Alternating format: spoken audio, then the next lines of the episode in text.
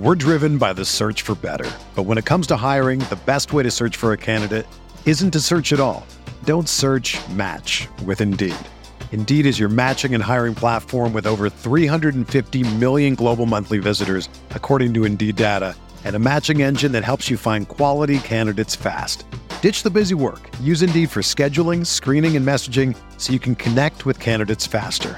Leveraging over 140 million qualifications and preferences every day, Indeed's matching engine is constantly learning from your preferences, so the more you use Indeed, the better it gets.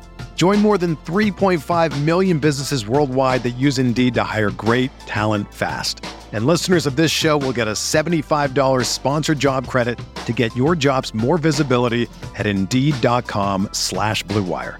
Just go to Indeed.com slash BlueWire right now and support our show by saying that you heard about Indeed on this podcast.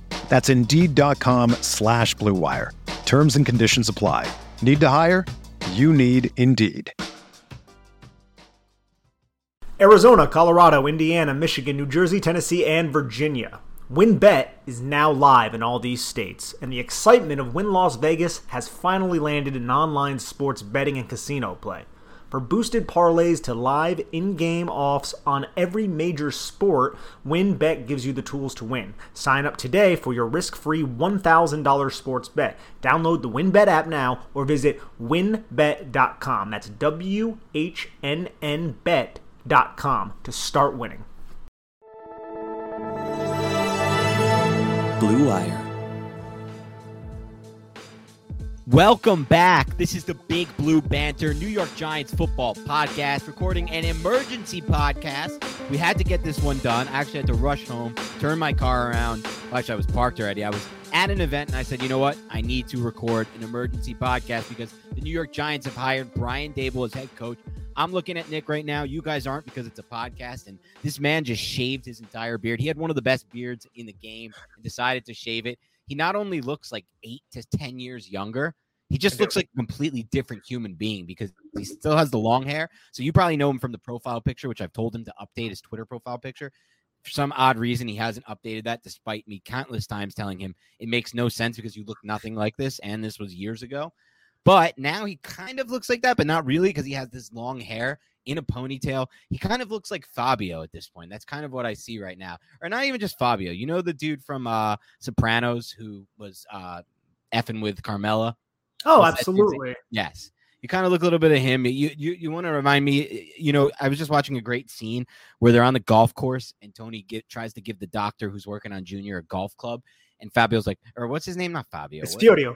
Furio. Furio's like, golf is a stupid sport or like something like that. And he pushes him into the water. But anyway, it's Nick, shaved beard Nick. How you doing tonight, my friend? Are you as excited as I am about Brian Daboll being the new head coach of football giants? I am. I really am, Dan. And everybody, I think this is a step in the right direction. Okay. We're starting to have that foundation built. We have Joe Schoen in place. That's going to be the guy who's going to make all the decisions. Now he needs to surround the New York Giants with the right cast. First pick is your head football coach. Now we need to see how all these other dominoes fall. Who is the OC going to be? Who's the quarterback coach? How's this staff going to fill out? Obviously, the defensive coordinator. So there's still a lot to suss through. But in terms of my immediate reaction, Dan, I'm pleased, man. This team has just been abysmal offensively, an eyesore to watch, a real pain in the rear end to witness. And guess what? Right now, it's not like that. Hopefully, it's a step in the right direction. It's not a sure thing. I don't think there was a perfect candidate here, but this was my number one candidate. And I am pleased that he is the New York Giants head coach. Yeah, I'm very excited about this. I'll start on the macro level of why I'm excited, uh, independent of Brian Daboll.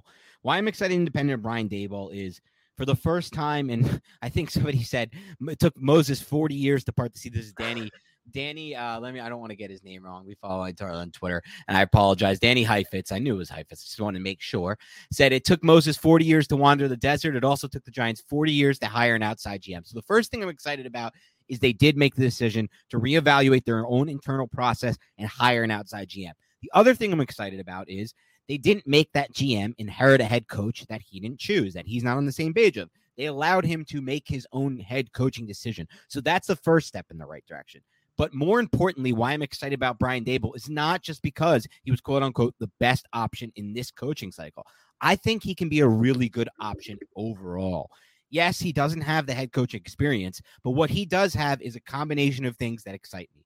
The first and most important being I think he is a really, really good offensive mind. I know he had trouble in the past with bad quarterbacks on bad offenses. I'm not worried about that. I think that he's had the experience to learn from that. And I think that what I've seen with the Bills is a really good play calling mix. Like, remember, this is a coordinator, and I have tweets that show it. If you look back at my Twitter, I was excited about him last year when he won Assistant Coach of the Year, just talking about that Bills offense and just watching some of his mixes. I remember he came out in one game and threw the ball 20 straight times because that's what the defense was giving him. And that was his best chance to move the ball. He wasn't like, I got to run it eight times for balance. No, no, no. There is no, I got to do this for balance. There is no, I got to establish the run. There is no, I'm going to run the ball on second and 10 to get us in a better third and, and manageable situation. This guy understands based on his passing concepts, his route combinations that we'll go over later this week. Because tonight, again, we're excited. I'm excited, obviously. You can tell by my voice.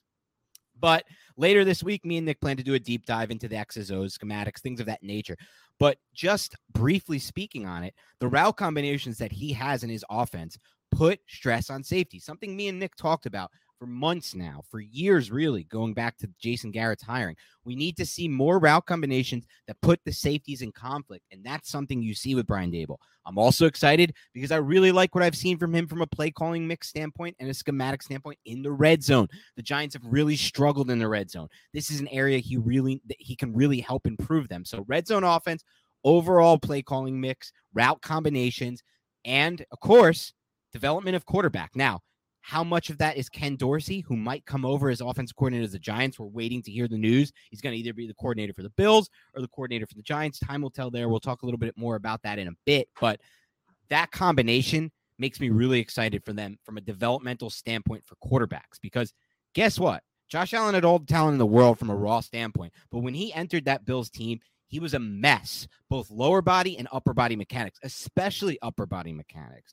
And there's no telling that he was some kind of amazing mental processor because it certainly didn't look like that if you watched his Wyoming tape.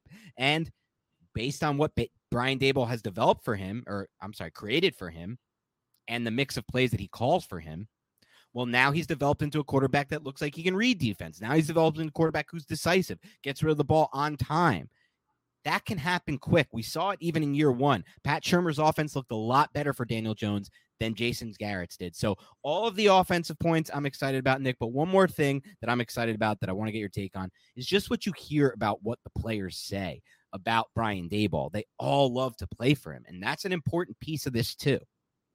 That's a huge part of this. I've heard Cole Beasley, Stefon Diggs, Dawson Knox, Josh Allen, some offensive linemen. They just love playing for this guy. And that's a, obviously a huge factor in one reason why Joe Schoen wanted to go out and pursue him. But you touched a lot on some of the X's and O's. And I put a clip up on Twitter and you mentioned putting safeties in conflict. It's not just safeties he's put in conflict. He puts cornerbacks in conflict as well. This one play I put up, yes, it's against the Texans, and yes, it's actually Justin Reid, who's technically a safety, but he moves in motion over Dawson Knox. And on this specific play, it's at the one yard line. Josh Allen is in shotgun with Devin Singletary offset to his right. There are like three or four contingencies in place for this play to put Justin Reid into conflict and just the defense into conflict overall. Go check it out on my Twitter. Essentially, it's an RPO where Josh Allen goes into the mesh point with Devin Singletary. That's the first read. He reads the end man on the line of scrimmage, end man on the line of scrimmage squeezes, so he's not going to hand the football off. Then to the backside, you have Cole Beasley running a bubble with Stefon Diggs stalk blocking. Josh Allen doesn't even look that way because he already confirmed that it's man coverage from the pre snap motion of Dawson Knox. So he stays to the front side of the play and he tucks the ball. He acts like he's going to run into the end zone. That draws the other player up, the only other player there to cover Dawson Knox onto Josh Allen. And then Josh Allen just throws the ball to Dawson Knox. Basically, Brian Daboll's scheme in that play and the way he had so many different outcomes based on Josh Allen's decision, that put the defense into a situation where that one player whatever decision he made, he was going to be wrong. If that player decided to go with Dawson Knox, Josh Allen would have had a rushing touchdown. He did not. He stepped up to Josh Allen. So Josh Allen had a passing touchdown to Dawson Knox. Little things like that are things that we have been dying to see in Jason Garrett's offense. And that is a pretty simplistic thing in terms of the modern offense that we see. It's not overly complex. And yes, Josh Allen is able to execute those concepts, but I believe Daniel Jones, fully healthy, can execute something like that as well. So I'm very excited about little things like that, and specifically red zone efficiency in terms of scoring touchdowns, Dan, because the Giants have been just tragically bad over the past several seasons, and the Bills have not. Yeah, you're right, Nick. And that's one of the like, if the Giants had a much better red zone offense or, and even or even just a considerably better one, like inside that top 15, top 16 range, they would be a, much better team over these last two seasons. So things like that can go a long way. Improving the red zone offense from a play calling standpoint can go a long way. Simplifying things and making them easier for Daniel Jones, adjusting to what he does well rather than trying to make a system and have your quarterback learn it like Jason Garrett did. How many times did we say last season, oh, we wish we can, and two past two seasons, oh, we wish he would use a little bit more RPO. Daniel Jones did such a good job with it under Shurmur, and they used it so much at Duke. It's one of the like the few concepts we feel comfortable with him on, to be completely honest. And it just didn't happen. That's something that was a big part of the play calling mix in Buffalo. He likes uh, RPO stuff. He likes play action, which we love play action as well. Daniel Jones has some good numbers on play action. He likes spread. I mean, he he did it 71% of the time, I think, with Buffalo, the sixth most in the NFL. And he, like you mentioned on the last podcast, Nick, 10 personnel featuring four receivers. He did that a bunch too, third most in the NFL this year. And I love that. I really do. I you know me, I'm a big believer in the spread because I believe not only will it help your passing game and your explosive play potential and ultimately obviously your scoring potential, but I think it helps Barkley. It helps the run game. It helps a bad offensive line from a run blocking standpoint. There's less guys in the box and there's one fewer guy. To, you know, you you get more one-on-one situations for the running back, and this is a one-on-one type running back in his prime. If he can return to full health, this is a guy you want to have to make one man miss and go. So I think ultimately he's a perfect fit almost for the skill set of Daniel Jones and what they have on this offense moving forward, which is a shaky offensive line that could improve this offseason. Obviously, they're going to try. But remember, guys, there's only one good offensive lineman right now. Expecting them to just miracle their way into four more, that's not likely. We're hoping this O line can get to like in the 20, 18 to 20 range. That would be like, in my mind, a realistic, almost a best case goal for the 2022 uh, season, like 18 to 20 range. We're obviously not going to have a top 10 line out of nowhere next year, but I don't ultimately think that matters all that much. I don't feel like the Bills have had any kind of elite offensive line during Daboll's time there. It's been solid and maybe a little bit better than 18 to 20, but a lot of what he does, in my mind, is impressive independent of the pass production. And that's what I want to see from any offensive mind. I'm really excited about that. There's actually something, a quote I got from the Robert Mays article. Did you get a chance to read the Robert Mays athletic article about Daboll? I have not read that one yet. Okay, so it's a great deep dive. I suggest any of our listeners read it. It's from Robert Mays. It was actually a year ago when he was in the mix for for um, you know, when he won assistant coach of the year. One player who was interviewed and quoted in that was Derek Anderson, the former quarterback who had to come to Buffalo in 2018 because Josh Allen was hurt for a little while. And what he said was, much to his surprise, and I guess this is surprising for Anderson or any NFL player, Nick, because of so many coaches are just so old school and so, you know, my way or the highway. You got to adjust to what I'm putting out there, that they're just not receptive to things like this. But what he said is, much to my surprise, based on coaches I have been with in the past, Daboll was receptive to literally every suggestion I've made. He kind of just let me talk through talk to the guys and kind of put my case on the table, Anderson said, and everybody agreed. Whereas I think what had had it happened earlier in his career, he might have not been as open to the idea. It was like, hey, can you can we just do this kind of build off this package that was successful for me previously? Anderson said he kind of want to do his own thing, like, hey, that's how that's not how I see us going. I, I might have mixed those quotes up. He was talking about Mangini in the second quote. So Mangini was like, "That's not how I see it. That's not how I see it going." Daboll was like, "Sure," and he was open to the ideas. So this is something I've heard a lot of, Nick. One thing that I think is important that I've pretty much seen countless times when reading about Daboll is that he's a big time adjuster. He's willing to be open to different ideas, things that work for certain players, and he makes adjustments after the quarter, after the half that can make a big impact for the game. And you could see it watching the Bills play. There have been times I've watched the Bills and they came out flat in the first half offensively, only to rebound and put together something in the second half that was impressive to anyone, put up points and impressive anybody watching from an X's and O standpoint. So that's another thing I really like about Daboll. As do I, as do I. And I, I appreciate Daboll's offense just in general. Yes, he had Josh Allen, and I think that has to be weighed in because Brian Daboll has been in other places prior to his stop at Alabama, where he won a national championship, where it didn't necessarily work out. But he was a younger coach then. Now we've seen consistent years strung together of solid offensive production. And he also groomed a young quarterback into being a top three quarterback in the league, one of these generational type of quarterbacks. And I remember that 2018 draft. Josh Allen was a laughing stock. Everyone was like, wow, the Bills took Josh Allen. And I thought the I thought the pick was ridiculous too. Because if you watched him at Wyoming, it was not there, dude. It was so obvious that this guy needed so much work. And Brian Daboll and his staff were able to get the most out of him. Credit to Josh Allen for being coachable, but still, man, that is so great of that coaching staff and of Brian Daboll. And you can look at any of these young quarterbacks coming into this draft, and they could potentially kind of go down that road. You can look at Daniel Jones. Daniel Jones can go down that road. We've seen a, a development track record with Brian Daboll to give us something that we can get excited about. That's another great thing about this hire right here.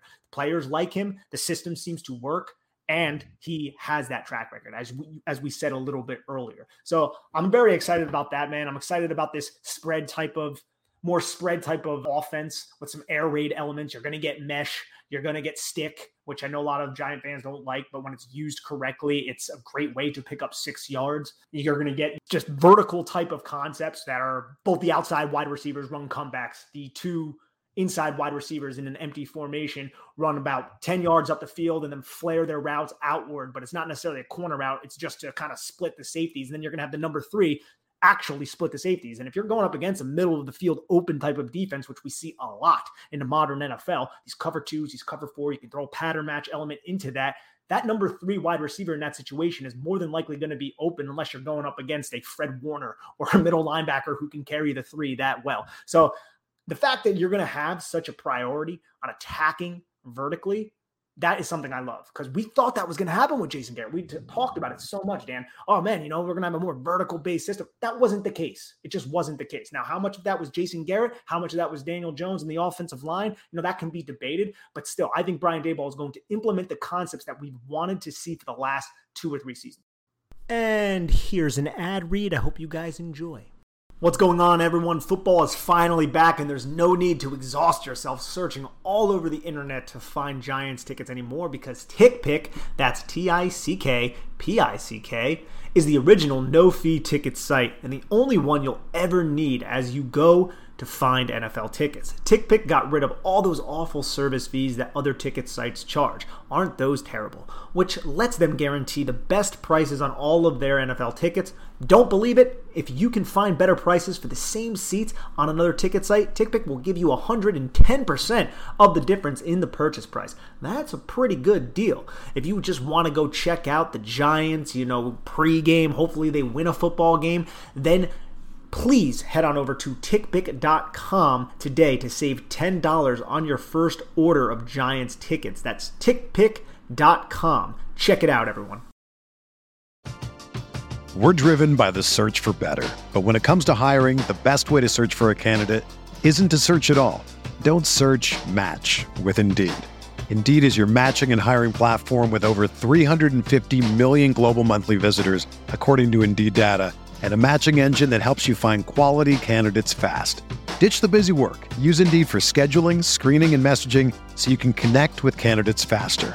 Leveraging over 140 million qualifications and preferences every day, Indeed's matching engine is constantly learning from your preferences, so the more you use Indeed, the better it gets. Join more than 3.5 million businesses worldwide that use Indeed to hire great talent fast. And listeners of this show will get a $75 sponsored job credit to get your jobs more visibility at Indeed.com slash BlueWire. Just go to Indeed.com slash BlueWire right now and support our show by saying that you heard about Indeed on this podcast. That's Indeed.com slash BlueWire. Terms and conditions apply. Need to hire? You need Indeed. When you make decisions for your company, you always look for the no-brainers. And if you have a lot of mailing and shipping to do, Stamps.com is the ultimate no-brainer. It streamlines your process to make your business more efficient, which makes you less busy. Mail checks, invoices, legal documents, books, and everything you need to keep your business running with Stamps.com. Seamlessly connect with every major marketplace and shopping cart if you sell online Schedule package pickups through the dashboard and automatically see your cheapest and fastest shipping options from different carriers with rates up to 89% off USPS and UPS rates. And with the Stamps.com mobile app, you can take care of mailing and shipping wherever you are, even on the go. Make the same no brainer decision as over 1 million other business decision makers with Stamps.com. Sign up at Stamps.com with code PROGRAM for a special offer that includes a four week trial, plus free postage and a free digital scale. No long term commitments or contracts. That's Stamps.com code PROGRAM. Yeah, I was gonna say you don't know for a fact how much of that, how hamstring Garrett was by his offensive line and quarterback. We'll never know. I bet if any of us had a chance to speak with Garrett, he'd have his own side of the story as to what went down.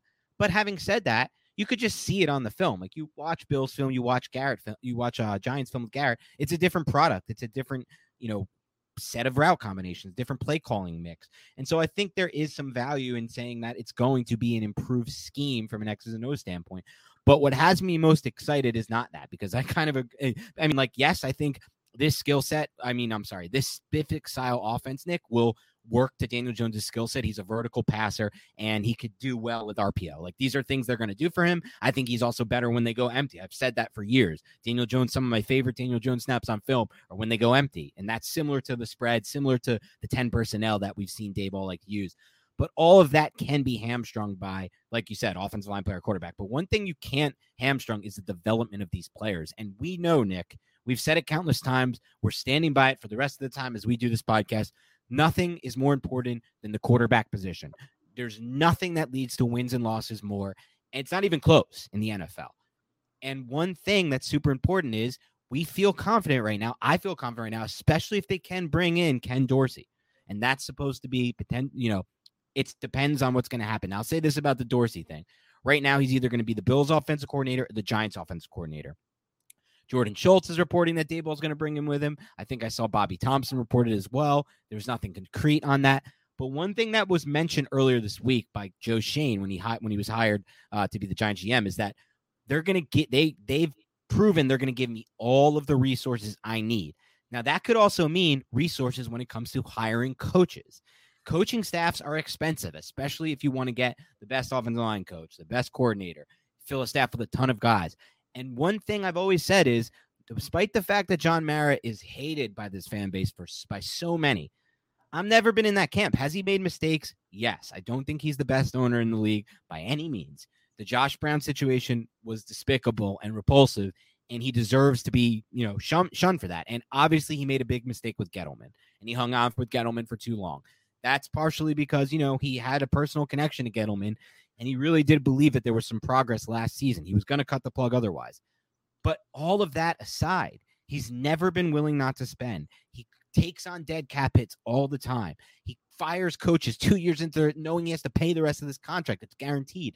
And so I think when Schoen says that, talking about the resources, that could put the Giants potentially in play to outbid the Bills for Ken Dorsey's services as offensive coordinator. And that's important because if you bring in Dorsey and Daboll, it gives me more confidence about the development. I don't know who played what role in developing Josh Allen, whether that be Dorsey or Daboll. But what you said, Nick, is right. It's spot on. It wasn't just you. The entire draft community, except for a few, were down on Josh Allen, myself included. I never thought it could work. His tape was unbelievably bad at the college level. And before Allen, there was not a single quarterback who had come to the NFL with a sub 60% completion rate that actually worked out and wasn't a bust. Add to that, he was playing at Wyoming. And there were so yeah. many bad habits of his on film. The footwork was unbelievably bad on film, like unreal bad when you watch his Wyoming film. Couldn't complete a pass in the flat kind of stuff. The like it was stuff, yes. That was, was where it was bad. crazy. You nailed it you alluded to this last podcast. What the story of Josh Allen kind of taught us is that just because you haven't seen it before doesn't mean it can't happen. And I think Pat Mahomes is another instance of this too, because Pat Mahomes was playing you know backyard football all the time, and people are like, yeah, you can't do that in the NFL, but you can. You know, Andy Reid allows him to coach that way. It's a little bit unconventional, but guess what? It maximizes Patrick Mahomes. So I think that's something that we've learned from Pat Mahomes and from Josh Allen, to be honest, is, you know, you might not have seen it yet in the NFL. That does not mean it can't happen. Sometimes you take risks and they work out. Both those organizations are quite happy with the risks that they took. Yeah, you're damn right. And the the work that they did with Josh Allen, I don't know. Again, I don't know who deserves the credit for that. I'm hoping it's Daboll. If it's a combo deal with Daboll and Dorsey, and we get Dorsey, even better. Because to develop a quarterback from where he was, where Josh Allen was at in year one to where he's at now, and you even mentioned this in the last podcast, Nick. He wasn't even good in year one. Like in 2018 as a rookie, what did he complete? 57% of his passes. It took time. They worked their asses off, and obviously, obviously, Josh Allen deserves credit as well. But as we know, we have a quarterback right now who works just as hard. From everything we've heard, Daniel Jones is a really hard worker, but maybe he just hasn't had the right people crafting his skill set as a quarterback. And that's the point I want to get to next. We could go over his resume. Daboll has an extensive resume. I think everyone who's listening to the podcast has probably already heard it. We heard Steve Tisch say something that I thought was really interesting. He came to us and it was obvious Brian spent his career preparing for this moment. He's creative, thoughtful, determined. And I believe all those things. He is creative, thoughtful, and determined. And he's been working his ass off for this moment. But I do want to get to this, Nick, because a big drop, I thought, from Dan Orlovsky. Now, again, everybody hears things these time of year, right? Like they have to take everything with a grain of salt. Obviously, two days ago, Pat Leonard said it was imminent that that Brian Daboll was going to be the Miami Dolphins' next head coach. He heard that from one of his sources, like you know, like someone told him that was going to happen. And we've had plenty of reports go the wrong way, but according to Dan Orlovsky, Nick, somebody told him earlier this week that Brian Daboll, quote unquote, loves Daniel Jones. So that brings me to my next point. Can Brian Daboll fix Daniel Jones? That's the big question right there. Can he fix Daniel Jones? He did a real number with Josh Allen. And I will say this, and I think a lot of people who follow the Giants follow us have heard us say this before, and that's Daniel Jones doesn't have the physical capabilities of Josh Allen. Josh Allen was rare, and that was one thing that we liked about him coming out of the draft. It's like, yeah, he has a rocket arm. He's uber athletic. He's gigantic. He can run. He can do all these things, but he can't complete a pass for two yards in the flat but that was all corrected. Now, do I think Brian Daboll can possibly fix Daniel Jones? Yes, I think that's well within the realm or well within the range of outcomes. I do. I think that's definitely something that could happen. I'm not necessarily so certain that it will. I think it has to. I think significant progress has to be shown next year because I'm not sure if the Giants will pick up their fifth year option. And that will tell us a lot about what they feel about Daniel Jones. And I don't know if Joe Schoen wants to move forward with somebody that he did not draft. They may want to find their new guy and kind of reset the quarterback cap. That's another, I think, aspect of this. They probably don't want to allocate a big portion of their cap while they're trying to rebuild the foundation of their team and and get a bunch of young players in here. Because I think I tweeted this out recently, Dan. Once 2024 arrives, other than the draft class that we just saw, including Quincy Roche, the only player under contract is Kenny Golladay. It's not like the Giants have a lot of long term contracts they have to worry about. So they're going to be bringing in a lot of personnel, drafting a lot of players, finding the free agents that they want to implement into their system. And I'm not so certain if Daniel Jones is going to be a part of that. Now, would I be shocked if he is? Absolutely not. But what would you say about this? Do you think Brian Daboll can, quote unquote, fix Daniel Jones? So I'll answer this two ways because I think the two questions here, Nick, are one, can he fix Daniel Jones? Quote unquote, obviously. This is assuming he needs to be fixed. And I think it's fair to say that if you're outside the Giants bubble, everyone agrees he need currently what he's putting on the field, maybe not fixed is the perfect term, but it needs to be greatly improved. Now that's one side of it. The other side of it is is this true? Is this a real report or is this something that's just being floated out there? Because, like you said, it makes sense to me that a new GM might want to get his hands on a new quarterback. The same could be true for Brian Daboll. Also, why and how does Brian Daboll, quote unquote, love Daniel Jones? He's been working with the Bills for years. I don't understand when he's seen Daniel Jones outside of maybe like caught him on TV randomly or something like that. Or maybe it goes back to when he scouted him. That could be the case as well uh, when he was, you know, when they were looking at quarterbacks. But then again, he was with the Bills and they already got their quarterback in 2019 by that point in Josh Allen. So I don't really think that makes much sense either. So I don't really know where this is coming from and when Brian Daboll has had the time to quote unquote love Daniel Jones. But part of this puzzle is also a report, I think it was from Jordan Schultz, that said um, the Bills are making a concerted effort to, to retain Ken Dorsey as offensive coordinator. Here's the issue. I'm told the, the negotiations with the Giants revolve around a quote unquote big payday and the strong push of Brian Daboll, who believes Dorsey is the guy to elevate Daniel Jones. So that's the second report that's kind of saying Daboll and, jo- and, and uh, Dorsey want to elevate Daniel Jones. Now, as far as can he do it, here's what I think, Nick. I think that if Daboll gets here with Dorsey, they have an offseason to work with Jones, They have an offseason to put in a system that much better fits Jones. It's going to use more RPO. It's going to be more vertically oriented. It's going to simplify things for Jones. He's going to improve greatly. The question is, how long will it last? Because I saw Daniel Jones on film during the Shurmur season, and a lot of what he was successful with, teams decided to take away.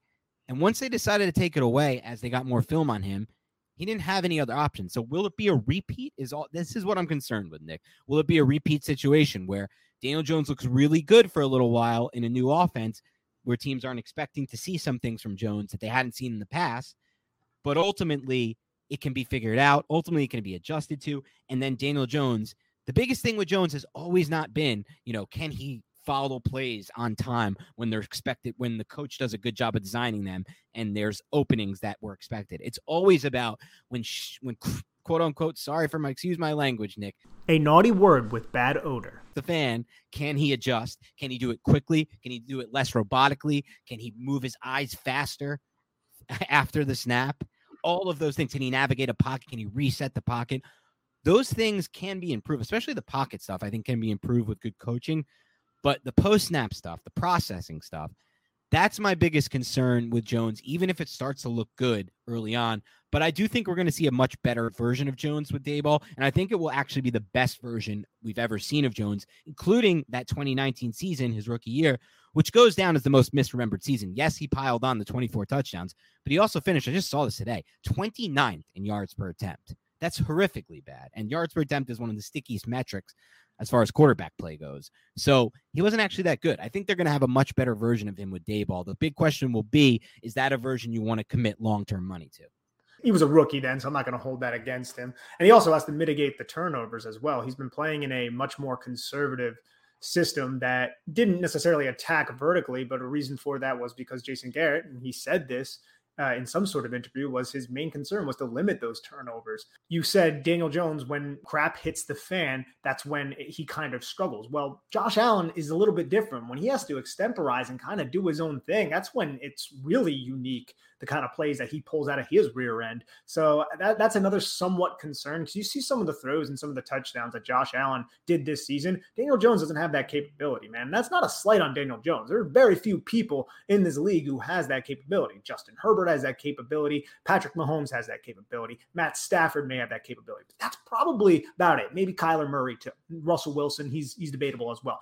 So those are levels of concern that that I have about, I guess, the Daboll Jones marriage. But it's not something that I'm overly concerned about because I do believe Daboll is a smart enough offensive mind to form an offense to accentuate, as Joe Schoen said, the skill set of Daniel Jones. We just need Daniel Jones to take that. it sounds like the same thing we said last year, man.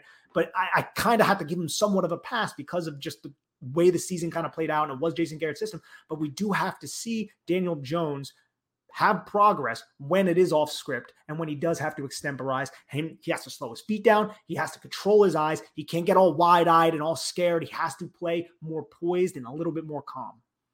Yeah, you nailed it, Nick. The biggest issue for me with the idea of this is that Daniel Jones has struggled greatly when forced to create outside of structure.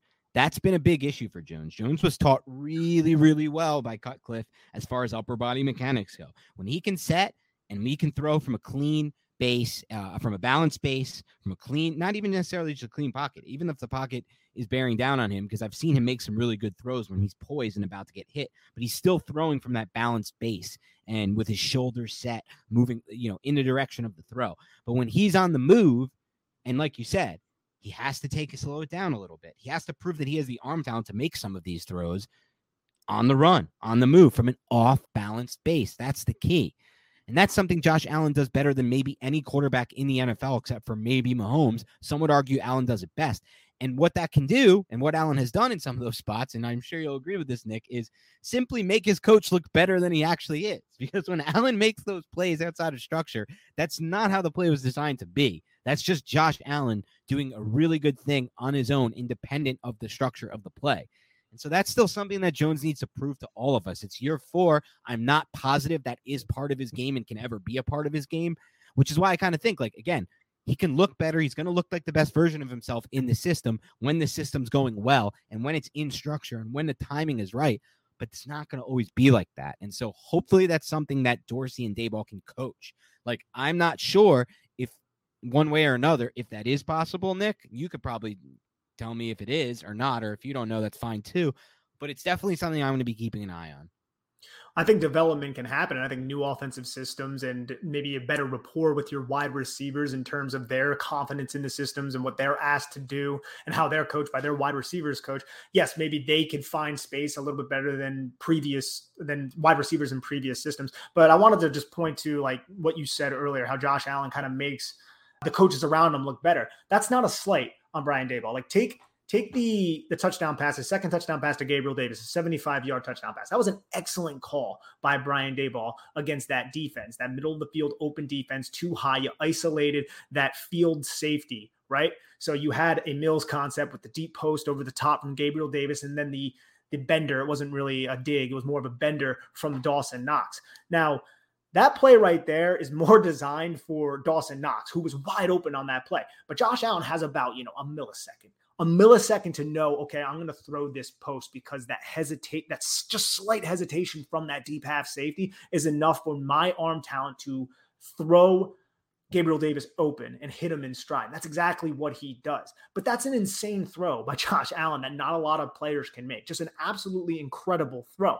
But still, the design is amazing because it didn't matter what that safety did. If you had a lesser quarterback, that bender is open, and that's going to be like a 35 yard gain to that bender who was wide open. If you go back and watch that play, go to the Big Blue View YouTube channel. I put it up there. I might even share it on the Big Blue Banter one as well. So that just goes to show you that, like, Josh or Brian Daboll made an excellent call there, but Josh Allen made the call even look better because of his just rare talent. Now imagine if the Giants can find a quarterback like that, somebody who has that kind of cannon. They don't grow on trees, they're hard to find, but when you have someone like that coming through the draft, and even if they're not polished yet, I think the Giants can realistically consider that individual, and it might be a little bit of a project. But if the Giants do get Ken Dorsey and they have Brian Daboll, then they have the track record of developing said individual. Yeah, exactly. And I am excited. Like, I don't want us to seem like we're ruling it out. I think Daniel Jones can definitely get better with Brian Daboll. I, mm-hmm. Like, I like, you know, I said it and I'm standing by it. I think we'll see the best version of Jones, which is exciting because if we want to start winning games, that's the that's the path. Like, there is no other path than Daniel Jones playing better than what he's played. That's it. That's the path. The other stuff they're going to improve around them, it's going to do what it can do. But you need the quarterback to play a lot better than he has to win games. And I think it'll come with some turnovers. Like you said, like Jason Garrett coached a lot of turnovers on him. We might see the return of a, of a very turnover heavy Jones, but I'll take it, Nick, if it means better red zone success, more explosive passing plays, more vertical shots that work out and put seven on the board. I'll take the turnovers personally because that's there's no way to win without without putting points on the without putting touchdowns on the board. I say now points. Um, and so we'll see what happens there, Nick. Very exciting stuff. I'm excited. I'm hoping Dorsey comes with him anything else on on uh, on Daboll before I have a couple other things I want to turn to. I want to turn to some Bills free agents of note that might now be of interest to the Giants with both Schoen and Daboll here, and potentially Dorsey.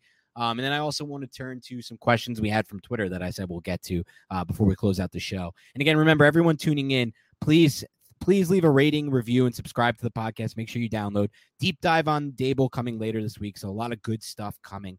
But yeah, Nick, anything else before we touch on those things? I just think it's funny, man, how cyclical the NFL is, not just from a schematic standpoint, but also like Ken Dorsey. Like I remember Ken Dorsey when he was the quarterback at the University of Miami and he won the national championship with that Miami team that was just ridiculously stupid back in 2001. And now he was the quarterback coach of the Bills for I think since 2019. I don't think he was there in 2018. and I just think it's just funny, man. Now we're talking about him as the OC. Say if he comes and becomes the offensive coordinator of the Giants and the Giants turn this ship around, guess who's going to be a head coaching candidate in two or three years? It would be Dorsey. And guess if Dorsey doesn't take the Giants job and he's the offensive coordinator for the Bills, he gets to work with Josh Allen. Guess who's going to be a head coaching candidate in a few years with the talent of Josh Allen? Probably going to be yeah. Ken Dorsey.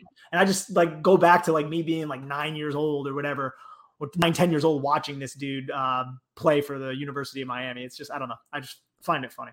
Yeah, and then there's rumors that and there's so many interesting, like you know, one thing remove things. There's rumors that Joe Judge wanted Daboll as his offensive coordinator when he was hired as the Giants. So like when he was hired to the head coach of the Giants, so like, and they're good friends. And like now Joe Judge is fired and Daboll's the head coach. So it's just like a lot of interesting things there and a lot of connections, obviously as well. Still a lot of balls to drop here. We want we need to see what's going to happen at offensive coordinator as well as defensive coordinator. But there, some of those are baked into the questions we have from the listeners. So I'm gonna I'm going to leave those off for now. I will mention this there are three Buffalo Bills free agents that are now intriguing to me because, again, Schoen, Daboll, maybe Dorsey. That's a big contingent coming over. They're going to know if these guys are worth signing. And one of them is Mitchell Trubisky. Now, I know he's not going to be a popular name to hear for Giants fans. I don't think Mitchell Trubisky can be this unbelievable elite quarterback, but I think he can be a massive upgrade at QB2 and to the quarterback room in general. And I think that if you can h- eh, sign someone like Trubisky, you put yourself in a better position than you have the past two seasons. He's still young. He still could be developing. He also could have gained and could have and could have improved on a lot of things that he needed to improve on just in one year with Brian Daboll and Ken Dorsey. Now, if he comes over to the Giants and they sign him, that's two years with Brian Daboll and Ken Dorsey. And that's a cheap, you know, somewhat talented to some degree and young quarterback prospect you can bring over. So I'm intrigued by the idea of Mitchell Trubisky this offseason. What are your thoughts on that? Think about it from Trubisky's standpoint. Daniel Jones has been injured three seasons out of three seasons. If you want your shot to kind of prove yourself as, yeah, I was a bust, I didn't work out in Chicago, but I can still play and I can stick around in the NFL for the next, you know, five to 10 years as a backup who can, you know, spot start adequately, then why not come into a team that has an injury prone quarterback and a quarterback who isn't necessarily proven anyways? Or you could just sit behind Josh Allen and the only chance you're ever going to have to see the field is injury and you have absolutely no shot of him getting benched because he's Josh Allen.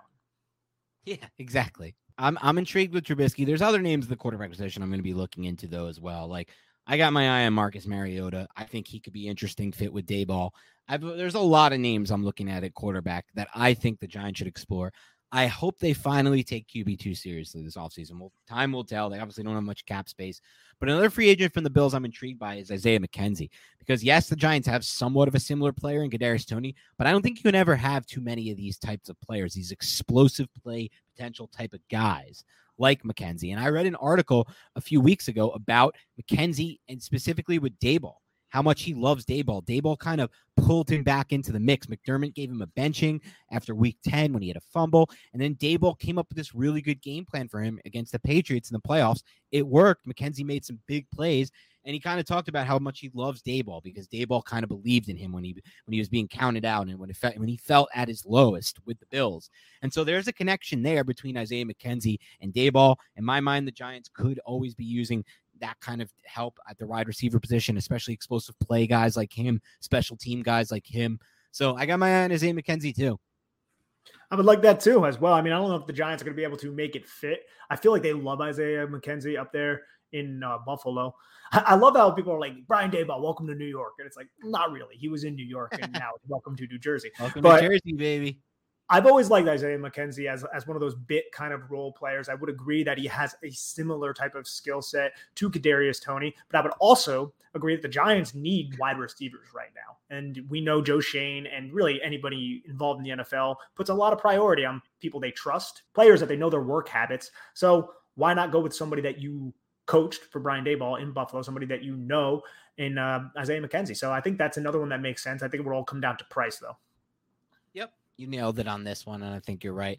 How about one other guy I thought that would be interesting? Uh, Ryan Bates. He's an offensive tackle for the Bills and somebody who I think could come over and potentially work as a swing tackle for the Giants. Cheap, not going to cost them a lot of money. You know, I don't have any Ryan Bates film on on right. my mind right now. I haven't watched Ryan Bates, so I can't weigh into his skill set. But we know that a lot of teams do this. They bring in veteran guys that they know. So from that standpoint, it makes sense. But I can't really give any kind of analysis on how he plays and, and what he's capable of doing. That's fair. Somebody we'll look into as we move forward. All right, Nick. Let's take a look at some questions we've got from the listeners uh, on this podcast. Answer them obviously as best as we can. We'll start with Joe J Money eight six five five says, "Why did so many Giants reporters try to pretend Daboll wasn't going to be the coach and push that he wanted the Dolphins more?" I think you kind of touched on this a little bit ago. I think they just had sources that suggested that he was going to the Dolphins and then they were wrong. Uh, I don't know if there's anything, you know, I don't want to say nefarious, but anything misleading about their reports. I don't necessarily think it was that. I think they just got their sources wrong. Yeah, exactly. I think a lot of this is just like agents giving these guys leads on things to kind of drive up the price and make it a bidding war and maybe make the Giants have to offer a little bit more for somebody like Brian Daboll. I don't think that's out of the realm of possibility, but obviously I think he was more Joe was more joking around here because obviously Pat Leonard didn't do a great job on this one. Uh, so we'll we'll let it slide though. All right, NY Giants Life says Obviously, you don't have to do a deep dive yet on the specifics. I know you're planning to eventually this week, but what aspects of Daboll's scheme excite you the most? And what do you think provides the greatest benefit to Daniel Jones? Yeah, so we kind of went over this a little bit. The aspects that really excite me the most is how they're going to be in the red zone. I think that's a huge part of it. It's something we've complained about ad nauseum with Jason Garrett. I mean, you look at the red zone touchdown percentage for the Buffalo Bills. It was first this past year. It was 12th the year before, 18th in 2019, and 16th in 2018. So even when Josh Allen wasn't all that great, they were still mid league. I mean, in 2018, the Giants were 28th. In 2019, they were 17th.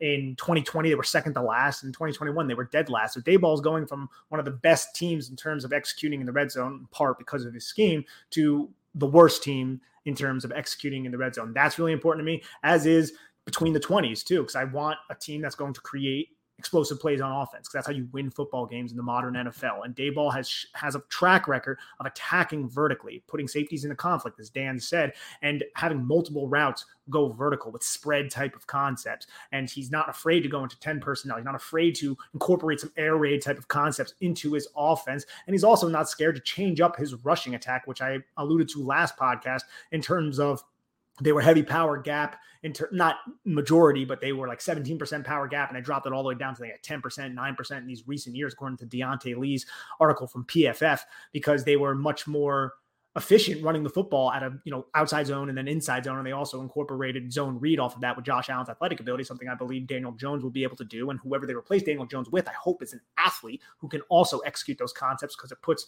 defenders into a bind and also eliminates a defender uh, and you don't have to use a blocker to execute on that defender so he's unblocked so you can allocate that blocker somewhere else. So all of those elements are, are things that I'm looking forward to in Brian Daboll's system. Yeah me too. I think Nick nailed this one really well but he really does fit Daniel Jones's skill set. And by that, I mean what Daniel Jones does best. RPO is going to be a part of the game. Daniel Jones does that well, has in the past. Vertically oriented attacking style from a passing game standpoint, Daniel Jones does that best as well. So it's a good fit for Jones if Jones is going to be the guy. And as we know, hearing John Mara, they really want to give Jones a chance this year to succeed and to prove to them that he can be their long term fixture. So we'll see what happens there. Um, Yo, Dan, does John Mara's voice get deeper every time he talks? what do you mean? I don't know. I just feel like every time he has a press conference, his voice just gets deeper and deeper, and he looks more and more like his old man. Maybe it's just the years of the years of the the pain, the recent pain is getting to him. Who knows? But I, that's an interesting thing. I'll take. I'll, I'll I'll I'll look out for that, Nick, and I'll let you know if I notice anything interesting there or nefarious, as you would say. Um, Rational Giants fan asked, Dan, where do we go if Dorsey does decide to stay in Buffalo? Concern for me is that Dorsey might have been a big part of the Bills' improved passing game, and you cannot have another Jason Garrett, Mike Shula, Mike Sullivan situation. A first time head coach who's calling the plays needs a good offensive coordinator under him. Yeah, I'm not really 100% certain on where they would go with this uh, second option here. Ken Dorsey's the obvious first option. I don't really have a name of somebody who's available. You would have to look at a lot of the connections between Brian Daboll and a lot of quarterback coaches around the league. It's probably not going to be any offensive coordinators around the league who are going to make some kind of lateral movement, a la what Patrick Graham did with Joe Judge when he left Brian Flores. That was more of a unique situation. So I'm not really 100% certain if I have anybody who comes to my mind. Yeah, I'll say the same thing. Um, I don't have anyone who comes to my mind either. I'm kind of going to let the process play out if Daboll doesn't come. But like, I don't mind. I'm sorry if Dorsey doesn't come. I don't mind Daboll calling the plays. I know it's not. We've talked in the past. I don't love when a head coach is calling either side of the ball, but I love his play calling mix so much, and I love his situational play calling so much from what I've seen personally in Buffalo that I'm fine with it. Like I would be totally fine with him calling the plays. Or obviously, the perfect situation is if he works with Ken Dorsey, um, and they can figure out a, a system that works for them both the best. All right, let's go to the next one. David Goodman asks, do you favor them keeping Patrick Graham as DC, or would you favor them hiring Wink Martindale or Vic Fangio?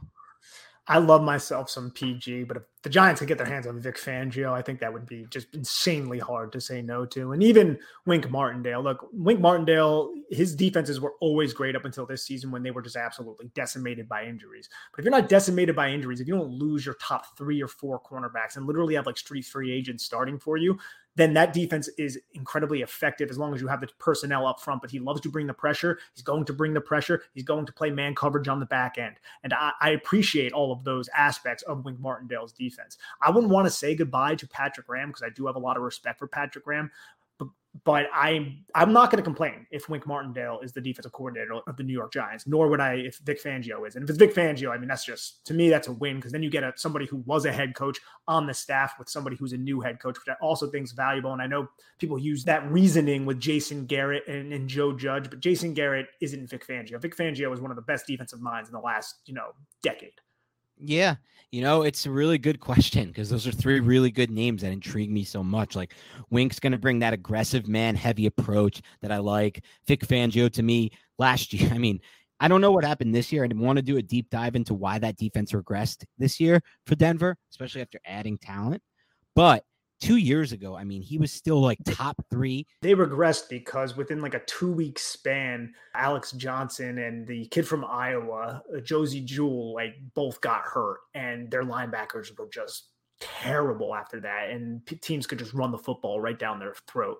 And that makes a lot of sense because you look at two years ago, 2020 season, and he was still like doing the things that matter for a coordinator at an elite level. And by the things that matter, I mean third down defense where they were top three, and red zone defense where they were top three. So Fangio, I think, still is, and I still give him a ton of credit for that for that har- for the Harbaugh 49ers. It's part of the reason I didn't like Harbaugh. He had Greg Roman and Vic Fangio. And so I'm very intrigued by someone with such a good track record like his to start.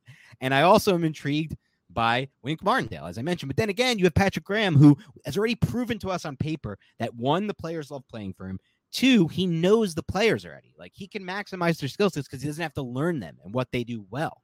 And in that case, they don't have to learn a whole new system either, which is going to obviously be helpful for them as yes. well. Great point. So there is value to all of them. I think it's a can't go wrong situation. Gun to my head, Nick, if I have to pick anyone, I think it would be Fangio. Same here. That that would be my pick, and I hate to say that, and that's no slight on Patrick Graham. I love Patrick Graham, but Vic Fangio, man, he's a. I mean, Patrick Graham's a difference maker though, too, man. Like that's why yeah. it, it's. I think you put it very well, bro. It, it's a it's a win win situation. And I had Graham one for a while. Just Fangio, just thinking more about it. He's such. He's done so well with so many different defenses. Um, and specifically, like I said, really good in the red zone, really good on third downs. That's what I care about. All right, let's see what else we have here. Dan on the run says, "Do you think they will able to be, clean up Daniel Jones's footwork and fundamentals like they did for Josh Allen in year two? How much would this help him set the floor or help set the floor on Jones to properly evaluate him?" I don't really believe that Daniel Jones's footwork is an issue. That's not my biggest problem with Daniel Jones whatsoever. Now, I don't know the extent of kind of similar. Like Eli Manning's footwork wasn't an issue in Kevin Gilbride's system, but once he transitioned to a West Coast system, that footwork had to change. And Ben McAdoo did a good job changing said footwork.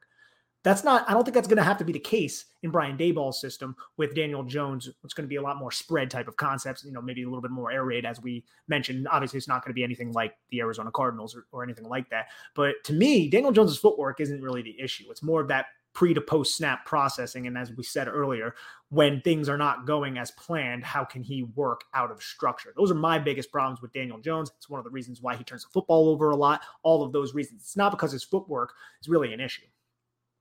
Yeah, that makes sense. I think with Jones, the issues I have with him, I don't think his footwork's amazing by any means, but I do think it's less of an issue than I guess I would say some of the other things that bother me, especially the post snap processing, creating out of structure, things that you've broken down well, Nick, and we've obviously harped on for a long time here. So there's no doubt about it.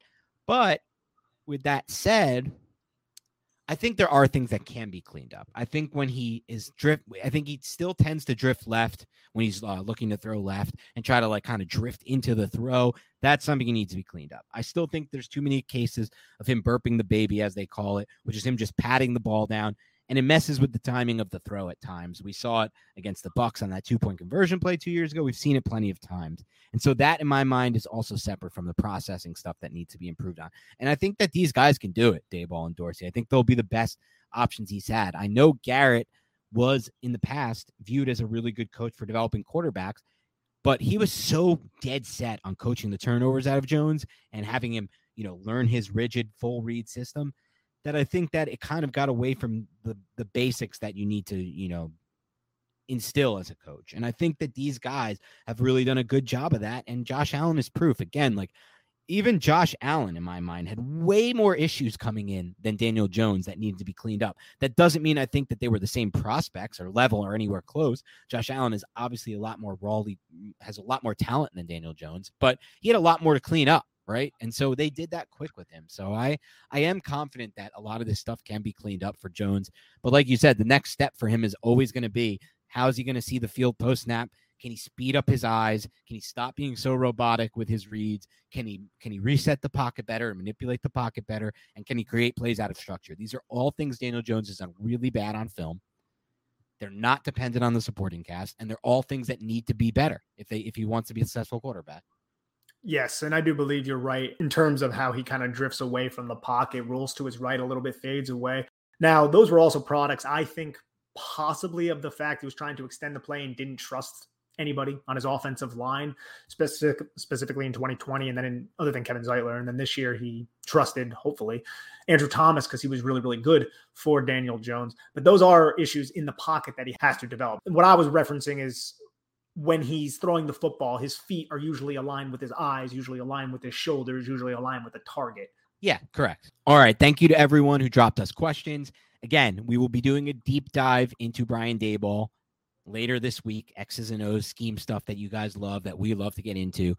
But just wanted to say once again, thank you. Big shout out to everyone who's listening and, you know, everyone who wanted this emergency podcast. I know some of you were like, give us the pod, give us the pod. You're going to listen to this on Friday night. That's awesome. Thank you so much for doing that. And I have one favor to ask of all of you, even those who have already left a rating and review on iTunes. If you don't mind and you do appreciate what we do and you enjoy what we do, can you please, even if you've already left a rating and review, rewrite your rating, rewrite your review? We had a couple negative reviews go up. I guess I'm a polarizing figure. Some people don't like it. I get it, but I can't let those people drown this out. I want the positive reviews to be at the top of the iTunes. I don't give a crap what they say. Personally, I don't. Th- I think they're nothing more than trolls. Uh, so I'm just gonna start by saying that. But getting that negativity out of the system. Let's just start by saying this. We love what we do here. We love you guys that follow us. We know that the the people who like us way outnumber the haters. So just help us prove that to iTunes and prove that anyone's stumbling upon our podcast by drowning out the, those those bad reviews with some five star reviews. And if you get a question there, I promise I will read it on the podcast. That is a guarantee. I know in the past, been a little wishy washy. I've missed some of those promises, but never again. Never again. All right. Have a great rest of your night or morning, depending on when you're listening to this. You'll hear from us soon. Good day for the Giants. It feels good. It feels positive. Things are turning around. So I'll end it like this with a classic Go Giants.